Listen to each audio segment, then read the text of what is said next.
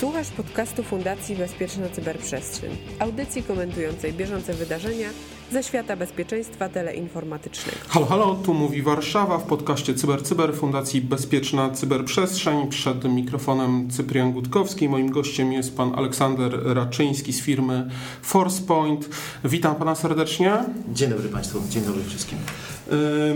Dzisiaj nie InfoOps, z którym jestem może bardziej kojarzony jako prowadzący, ale omówimy tematy z drugiej dziedziny moich kompetencji. Będziemy tutaj odnosić się do rozporządzenia o ochronie danych osobowych.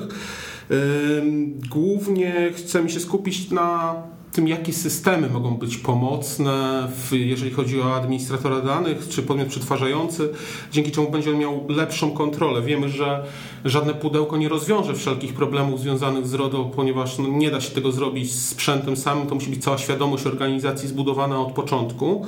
Um, unijne rozporządzenie ustala szerokie wytyczne dotyczące wszystkich aspektów ochrony danych, ale nie jest nakazowe w kwestii wymagań bezpieczeństwa informacji potrzebnych do adekwatności ochrony prywatnych danych, nie narzuca rozwiązań technologicznych jednym słowem. Mówi tylko, że poziom ma ich być adekwatny do wymagań i ryzyka. I teraz na pewno wiemy, że aby ogólnie myśleć o zarządzaniu tym procesem, organizacje muszą poznać wszelkie przepływy danych w swoich systemach, muszą zyskać świadomość wszelkich dokonywanych czynności przetwarzania, czyli przeprowadzić inwentaryzację i mapowanie tych procesów. Jest to trudne, ponieważ obecnie, w chwili obecnej te dane są bardzo rozrzucone, niektóre są nawet nieustrukturyzowane, ale to, to załóżmy, to jeżeli to nie są w systemach, to jest pół biedy, można je też traktować jako prywatne, więc jest to jakaś furtka w RODO. Natomiast takie pierwsze pytanie, jakiej klasy rozwiązania mogą nas wesprzeć w tym procesie zarządzania danymi osobowymi? Tutaj właściwie można mówić o, o wielu różnych systemach. To jest... Jak Pan wspomniał, zaletą i mocną stroną RODO jest to, że nie bardzo dokładnie precyzuje wymagania. To jest napisane troszeczkę pod kątem tego, że ta technologia i te wymagania bardzo zmieniają się w czasie, w związku z tym, żeby, ta, żeby to rozporządzenie nie zaktualizowało się zbyt szybko, po prostu napisano je w sposób, który nie wymaga konkretnych rozwiązań, mhm. nie wymaga konkretnych um, technologii. No tak, Komisja Europejska zakłada, że to pięćdziesiąt lat mniej więcej, może nawet wystarczy. Ja nie wierzę, że aż tak dużo, ale te kilkanaście lat na pewno. To prawda, to jest z jednej strony na pewno mocna strona tego, tego rozporządzenia, które z czasem będzie, będzie w praktyce na, nabywało trochę większej konkretyzacji z pewnością. Natomiast to jest też troszeczkę powód um, lekkiego zamieszania na rynku i lekkiego um, jakby niepokoju wśród, wśród klientów, którzy mają, mają być objęci tą, tym rozporządzeniem, ponieważ tutaj um, każdy z producentów stara się oczywiście forować troszeczkę swoje rozwiązanie, to jest, to jest jasne i oczywiste. Natomiast, natomiast można spojrzeć na, na ochronę danych osobowych pod kątem różnych aspektów. Jeżeli chodzi o technologię, można, można z całą pewnością powiedzieć, że wchodzą tutaj w grę technologie takie, które, które ogólnie zajmują się klasyfikacją danych. Tak? To są jakieś technologie, które które danym typom informacji, danym typom danych przypisują pewne kategorie. W tym wypadku byłaby to kategoria danych osobowych i te, i te dane objęte pewną kategorią podlegałyby w kolejnym kroku jakiejś ochronie. Mhm. To jest, to jest jedna, jedna klasa narzędzi, które na pewno jakby tak zupełnie intuicyjnie nam przychodzi do głowy. To narzędzie ma szansę działania, jest oparte na, w dużym stopniu na dobrowolności użytkownika również, tak? To znaczy tu użytkownik, który dany dokument tworzy, musi, musi jakby wziąć na siebie odpowiedzialność i ocenić klasę tego dokumentu. Tak, czyli określam, czy jest poufne, tajne, w jaki sposób. Mhm. Można oczywiście się wesprzeć tutaj jakimiś maszynowymi rozwiązaniami, które, które nam troszeczkę sprawę ułatwiają. Tak czy inaczej, to jest na pewno klasa rozwiązań, która nam przychodzi do głowy. Drugim, drugim typem rozwiązań jest, są rozwiązania klasy D L P, czyli Data Leakage Prevention. Tutaj rozwiązania, które, które jakby zajmują się ochroną informacji, w szczególności na pewno nadają się do ochrony informacji związanych z danymi osobowymi. Tak? To jest jakby część ich kompetencji. Tutaj po prostu typy informacji, którą będziemy chronić, którą będziemy monitorować, którą, którą będziemy zabezpieczać w jakiś sposób, jest akurat informacja, która zawiera dane osobowe.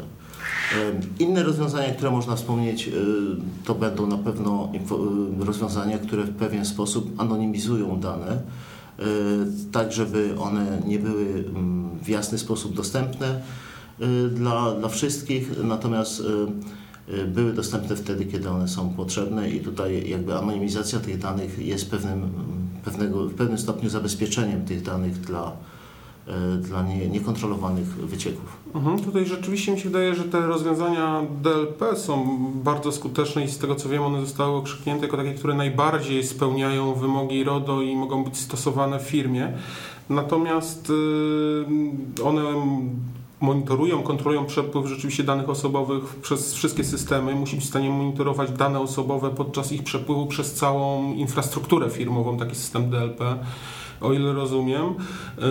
I także również myślę wychodzić poza sieć lokalną, czyli jakieś urządzenia mobilne, którymi się posługują teraz pracownicy, tak? Czyli jest to rzeczywiście zintegrowane z sobą i takie rozwiązania systemowe są. To prawda, to prawda. Narzędzia D L P są zaprojektowane w celu ochrony różnego typu informacji. Na, na ogół narzędzia D L P, te, te powiedzmy lepszej klasy narzędzia D L P, posiadają już pewnego rodzaju gotowe szablony, które, które opisują w sposób bardzo precyzyjny dane osobowe, czyli tym, czym się te dane osobowe mogą charakteryzować. Tutaj mamy też jakby dużą elastyczność w procesie budowania własnych potrzeb i odzwierciedlenia ich na polityki. I generalnie narzędzia D L P mogą nam pomóc w kilku miejscach tego, tego procesu, jakim jest, jakim jest RODO. Z jednej strony na pewno one mogą pomóc w inwentaryzacji naszych danych, tak? To znaczy możemy otrzymać... No tak, żeby w ogóle zacząć RODO, musimy to wszystko zinwentaryzować. Tak, to jest jeden z podstawowych kroków, które właściwie są w tych wymaganiach gdzieś tam wymienione i ta inwentaryzacja może, może się odbywać ręcznie, może się odbywać w sposób jakby maszynowy, w sposób bardziej zorganizowany. Tutaj rozwiązanie technologiczne, jakim jest D L P, z całą pewnością w tym kroku nam bardzo może pomóc, może nam wygenerować bardzo szczegółowy raport, gdzie W, naszym, w naszych systemach czy w naszych zasobach danych, bo te zasoby mogą być również różnego typu, to mogą być skrzynki pocztowe użytkowników, to mogą być ich systemy plików, to mogą być jakieś systemy zarządzania informacją na przykładzie SharePointa, tak, mhm. i innych rzeczy. Także te zasoby informacji, które mamy w firmach są, są na, na pewno bardzo różne i w tych wszystkich zasobach systemy D L P potrafią nam wyłuskać te miejsca, gdzie, gdzie dane osobowe się znajdują, co jest pewnie pierwszym krokiem do ich zabezpieczenia. Trzeba wiedzieć, co właściwie chcemy chronić i gdzie, gdzie to się znajduje. Właśnie. Wspomniał Pan o poczcie elektronicznej. Rzeczywiście bardzo dużo danych osobowych jest w poczcie elektronicznej. Jak systemy D L P tak naprawdę działają właśnie jeżeli chodzi o pocztę elektroniczną? Jak one tutaj funkcjonują? Tutaj, tutaj mamy kilka możliwości. Jeżeli chodzi o pocztę elektroniczną, mamy, mamy możliwości jakby z jednej strony spojrzenia na to, co, co w danych skrzynkach pocztowych naszych użytkowników się znajduje, ale to jest jakby statyczny pogląd na sprawę. Z drugiej strony systemy D L P na pewno koncentrują się na tym, co z naszej poczty elektronicznej wychodzi. I tutaj, to jest najważniejsze rzeczywiście. To jest, y, oczywiście można, można, można cały system skonfigurować tak, żeby poczta w obu kierunkach była monitorowana, natomiast jeżeli chodzi o wycieki informacji i o, o ochronę danych, to jakby ten, ten kierunek wychodzącej poczty jest w centrum naszych zainteresowań. I systemy D L P właściwie dość, dość łatwo integrują się z systemami poczty elektronicznej. Tutaj ten proces jest... jest Dość, z technologicznego punktu widzenia dość prosty. Poczta nie jest aż tak czasowo krytyczna, w związku z tym opóźnienie w sensie kilku milisekund nie ma, mhm. nie ma większego znaczenia. Te dane mogą podczas wychodzenia, podczas wysyłania ulec kontroli i, i monitorowania. To jest, to jest Rozumiem, że, jed, jeden krok. Że również monitorują tak jakby w różnych plikach, tak czy to będą pliki tekstowe, czy jakieś inne, to, to również... Jak najbardziej, jest... jak mhm. najbardziej. Te, te bardziej zaawansowane systemy potrafią nawet nie tylko rozpoznawać pliki, je rozpakowywać, je, je analizować, ale również Mówimy o technologii, która pozwala nam na wyciągnięcie danych osobowych nawet z obrazków, tak? Czyli jeżeli mamy pliki w dość nieprzyjemnej dla systemów analitycznych formie, czyli formie obrazka, to możemy tutaj za pomocą technologii O C R również, również te treści wyłuskać z tych obrazków i poddać analizie. Mhm, to, to właśnie Bartka, zawsze, zawsze mnie to interesowało, to, to, to, to bardzo ważna informacja. Czyli, że faktycznie systemy D L P mogą nam bardzo pomóc. Tak jak wspominaliśmy, nie jest to jedyne rozwiązanie. Cała organizacja musi być świadoma i musi chcieć przede wszystkim zmian. Natomiast czym właśnie tak, tak jak się zastanawiam, może z doświadczenia Pana skorzystam, jak to wygląda w Polsce, jak wygląda na świecie, w Europie? Czy ma Pan jakieś doświadczenia? Tutaj, jeżeli chodzi o doświadczenie na świecie i w Europie, to właściwie nie mamy się czego wstydzić. Sytuacja w Polsce jest, można powiedzieć, bardzo zróżnicowana i zależy bardzo, bardzo mocno od sektora, o którym mówimy. Jeżeli chodzi o te najbardziej zaawansowane pod tym względem sektory, to, to na pewno należy wymienić sektor finansowy, tak? Tutaj banki, ubezpieczenia. Mhm. To ma związek ze wcześniejszymi dyrektywami K N F u, które... Obowiązki również zgłaszania też tak do GIODO naruszeń, które już były rzeczywiście w telekomiach. To, to, to prawda. I tego rodzaju technologie już, już w systemach jakby bankowych czy, czy w firmach ubezpieczeniowych zostały wdrożone i one właściwie tylko potrzebują lekkiej modyfikacji procesów biznesowych, tak, żeby, żeby być dopasowane do, do potrzeb RODO. Mhm. Natomiast, natomiast troszkę inaczej wygląda sprawa. Jeżeli chodzi o inne sektory, widzimy duże zainteresowanie w sektorze energetycznym, widzimy duże zainteresowanie w firmach, które powiedzmy zajmują się, zajmują się handlem. Nie wszędzie takie zainteresowanie już jest. Spotykamy się również z postawą, tutaj zacytuję może z, z jednego z ostatnich spotkań, że my, my poczekamy do pierwszej krwi. To jest, to jest postawa, która właściwie nie do końca jakby jest dowierzająca temu, że RODO będzie rzeczywiście efektywnie. Znaczy, mi się wydaje, że ludzie, te kary są tak wysokie, jeżeli chodzi o kary administracyjne, kary pieniężne, gdzie mamy dziesięć milionów, dwadzieścia milionów euro i tutaj rzeczywiście ludziom się wydaje, no gdzie w Polsce kto będzie ściągał dziesięć milionów, dwadzieścia milionów euro, a ludzie zapominają o tym, że organ nadzorczy będzie miał pewne uprawnienia, takie jak na przykład wstrzymanie przetwarzania danych i teraz sobie wyobraźmy, że firma nie może przez trzy miesiące wystawić żadnej faktury, bo... Bo taki wydało karę, zresztą to nie jest kara, to jest uprawnienie organu nadzorczego, ale taka sankcja dotknęła daną firmę i wtedy jest to dużo bardziej, myślę, stratne niż zapłata, powiedzmy, komuś by kazać zapłacić pięćdziesiąt tysięcy złotych nawet, to by to przełknął, natomiast zakaz przetwarzania, nie, i tutaj faktycznie firmy, myślę, że te kary są tak wielkie, że one twierdzą, że takich kar nie będzie, zapominają o tych zupełnie mniejszych sankcjach, które mogą dotknąć organizację. To prawda, to prawda. Tutaj um, ja myślę, że, że też takim... Um, troszeczkę zachętą do tego rodzaju działań, do takiego zwlekania z wdrożeniem jest właśnie troszeczkę ta nieprecyzyjność tego rozporządzenia. No i to, że nie mamy jeszcze polskiej też ustawy do końca. Że... To prawda. Mhm. Tutaj firmy troszeczkę opierają się na założeniu, że generalnie dane osobowe można by również chronić, wydając zalecenie pracownikom, tak, że mają być ostrożni. Tak, przeszkolenie pracowników, że może załatwić sprawę, też wielu, wielu się tak wydaje, natomiast rzeczywiście te systemy, które to monitorują, są bardzo pomocne i pozwalają też zrozumieć to nawet dla bezpieczeństwa nawet samego biznesu, to nie tylko chodzi o RODO, tu chodzi o sam biznes, jeżeli ma, wiemy, że teraz informacja bardzo często jest tym najważniejszym aktywem, jaki mamy w firmie. I wycieki zdecydowanie mogą zaszkodzić. Jak najbardziej się z tym zgadzam. I, i właściwie ja, ja tutaj to wiadomo, że, że RODO jakby ma być, ma być e, ten, ten, ten krok, do którego dążymy, to jest gdzieś umieszczony dwudziestego piątego maja, tutaj, tutaj jest jakby data graniczna.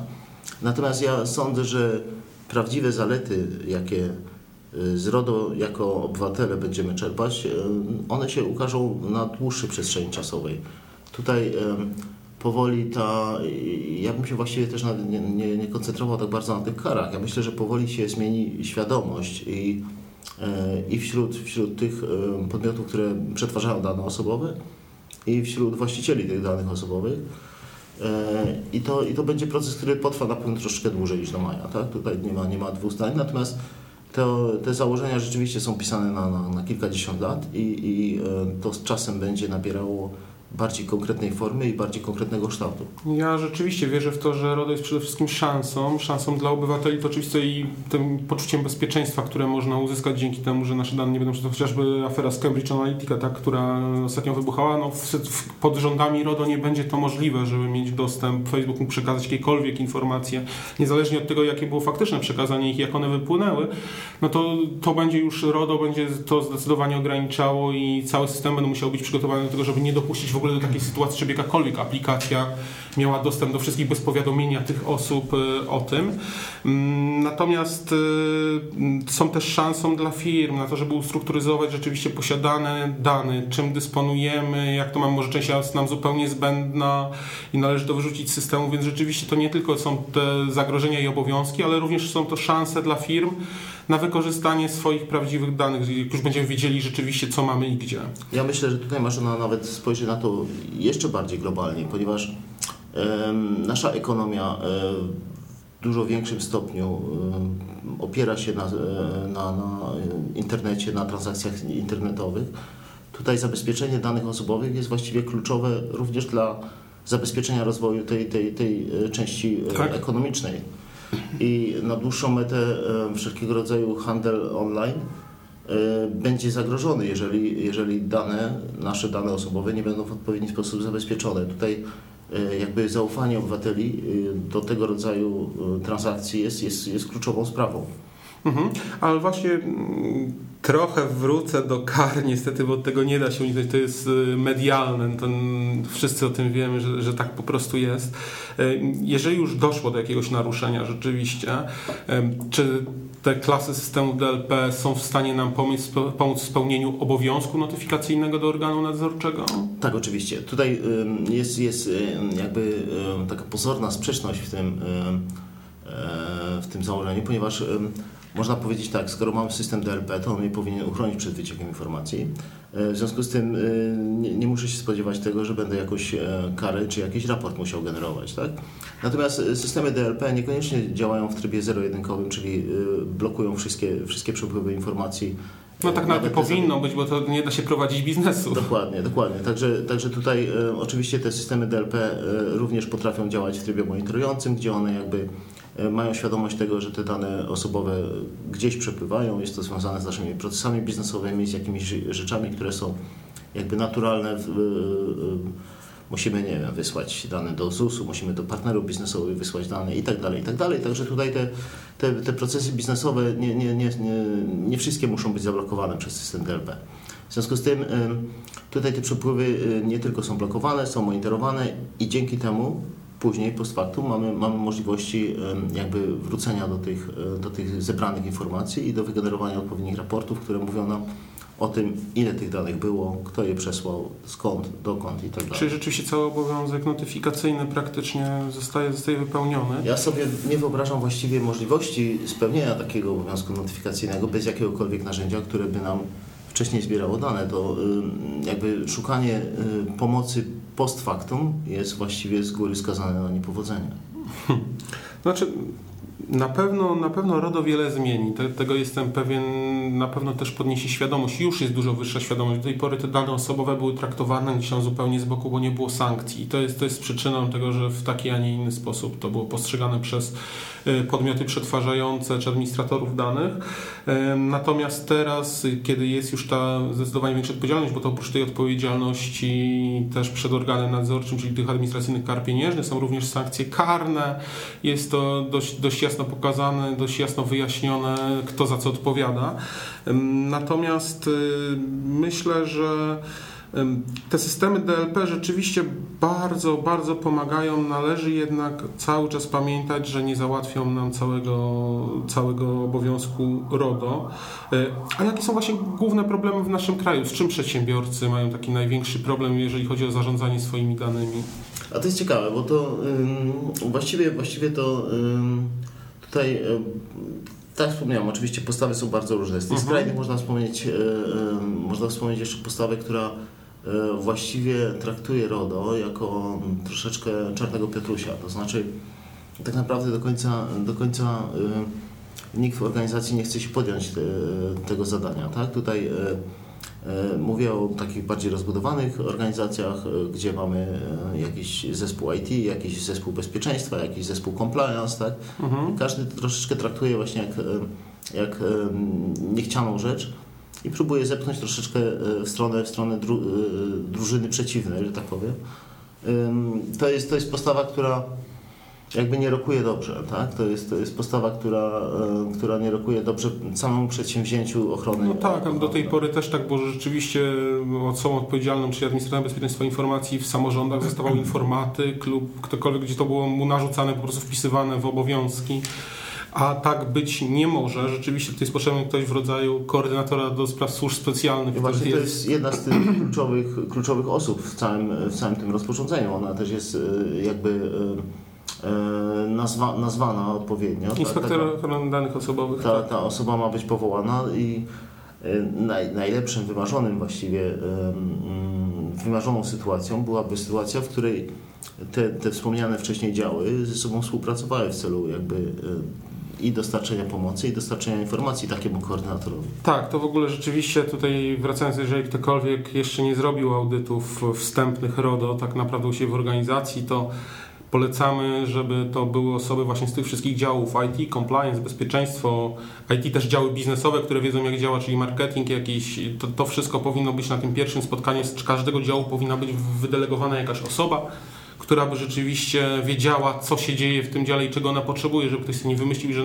coś zrobimy, bo jest to zgodne z RODO, ale przez to zamkniemy całą drogę jakiemuś procesowi biznesowemu. Tak naprawdę już nasz czas się kończy, długo rozmawialiśmy.